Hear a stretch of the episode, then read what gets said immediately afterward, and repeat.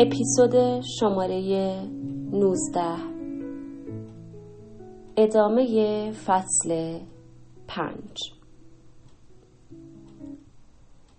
بیشتر مردم نمی توانند سایه های خودشان را به منصه ظهور برسانند زیرا با خودشان صادق نیستند.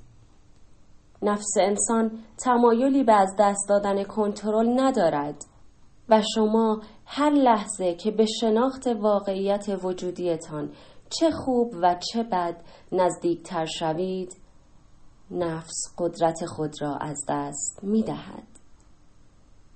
در کتاب زندگی و مرگ اثر سوگیال رینپوشه آمده است نفس ما بدل ماست که از سر نادانی هویت فرض می شود پس نفس غیبت دانش واقعی از کسی است که واقعا هستیم به اضافه نتیجه آن.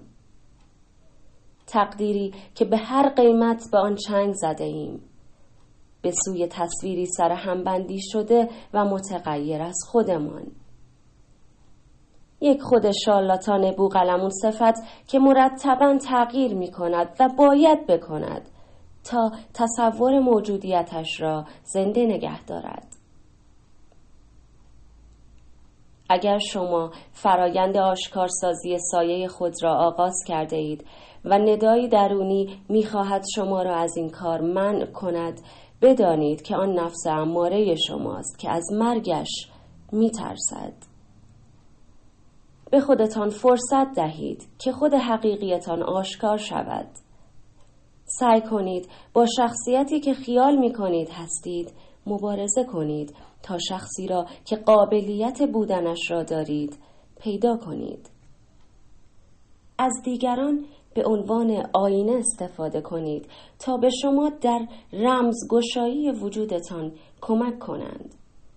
بیرون بروید و با دوستان آشنایان همکلاسیهاتان و کسانی که شما را دوست دارند گفتگو کنید. از آنها بخواهید. سه صفتی را که در شما بیشتر دوست دارند و همینطور سه صفتی را که در شما بیشتر بدشان میآید بگویند. خیلی مهم است افرادی که از آنها سوال می کنید بدانند که عیبی ندارد با شما صادق باشند. شما تنها کسی هستید که می توانید در آنها اعتماد ایجاد کنید تا به سوالهایتان درست و واقعی پاسخ دهند. همانطور که با خودتان برخورد می کنید با دیگران هم مواجه شوید. دیگران اغلب نکات مثبت بیشتری در ما می بینند تا خودمان. و همزمان نکات منفی بیشتری در ما می بینند که باز هم ما قادر نیستیم آنها را ببینیم. معمولا مردم در مقابل پاسخ دادن به این سوالات مقاومت می کنند. آنها از اینکه مورد قضاوت قرار بگیرند ترس و واهمه دارند. واژه قضاوت بار بسیار زیادی دارد و من ترجیح می دهم که از کلمه بازخورد استفاده کنم. بازخورد یک ابزار مفید برای کار ماست. ما مجبور نیستیم فکرهایی را که دیگران در مورد ما دارند باور کنیم. ولی باید به حرفهایی که نزدیکانمان در مورد ما می‌زنند توجه کنیم.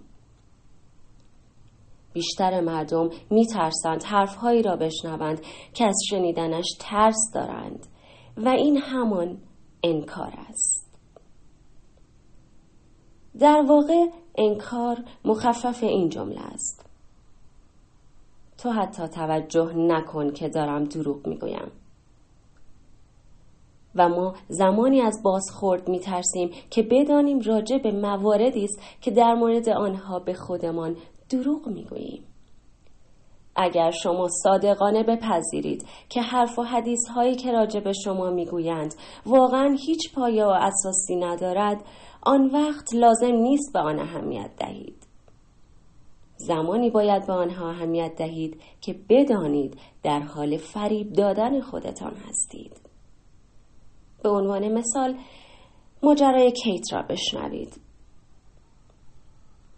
کیت برای گذراندن این دوره ها پیش من آمد و وقتی به او گفتم که این تمرین ها را انجام دهد بیشتر افرادی که او با آنها مصاحبه کرده بود به او گفته بودند که او شخص صادقی نیست.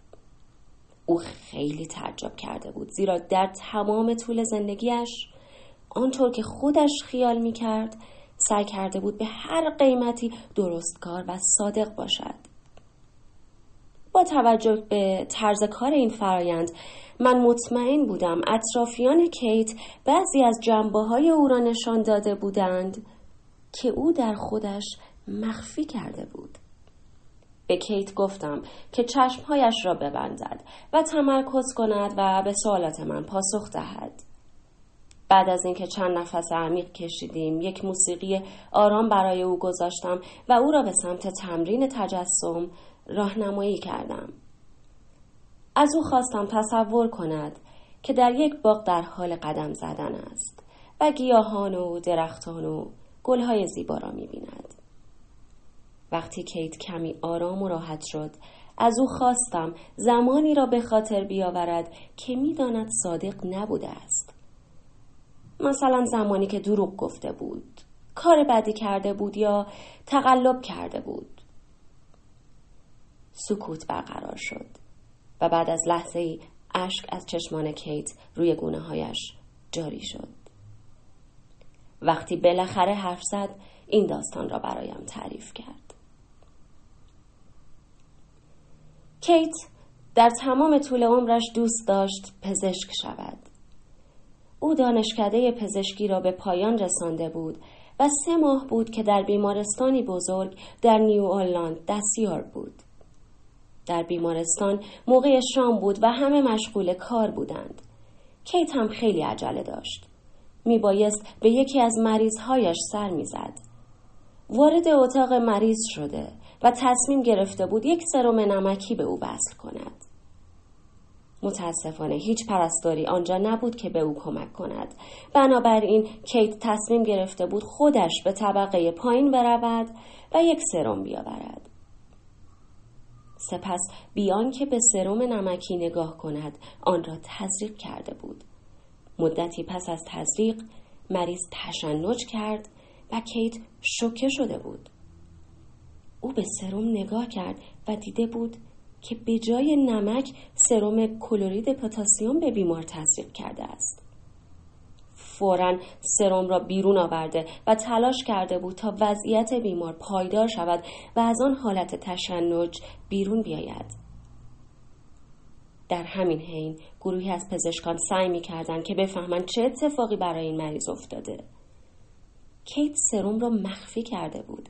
او ترسیده بود زیرا اولین قانون پزشکی را که می گفت قبل از تزریق هر دارویی باید برچسب روی آن را بخوانند زیر پا گذاشته بود. ممکن بود با این کار صدمه جدی به مریض بزند یا حتی باعث مرگ او شود. وقتی پزشک از کیت سوال کرده بود که چه شده کیت به دروغ گفته بود که خبر ندارد.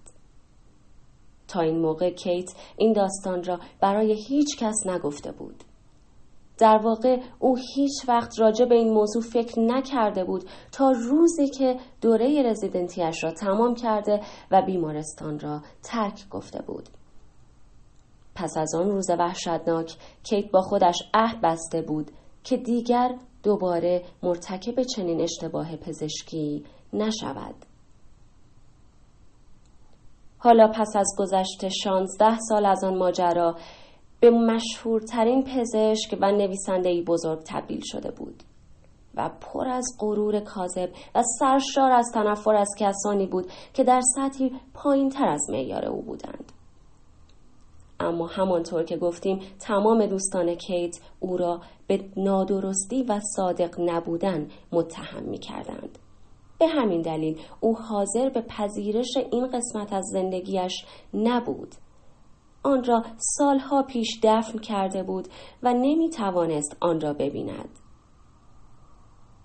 کیت سعی کرده بود با یک نقاب درستکاری خودش را فریب دهد. خودش را به حماقت زده و فریب خود را باور کرده بود.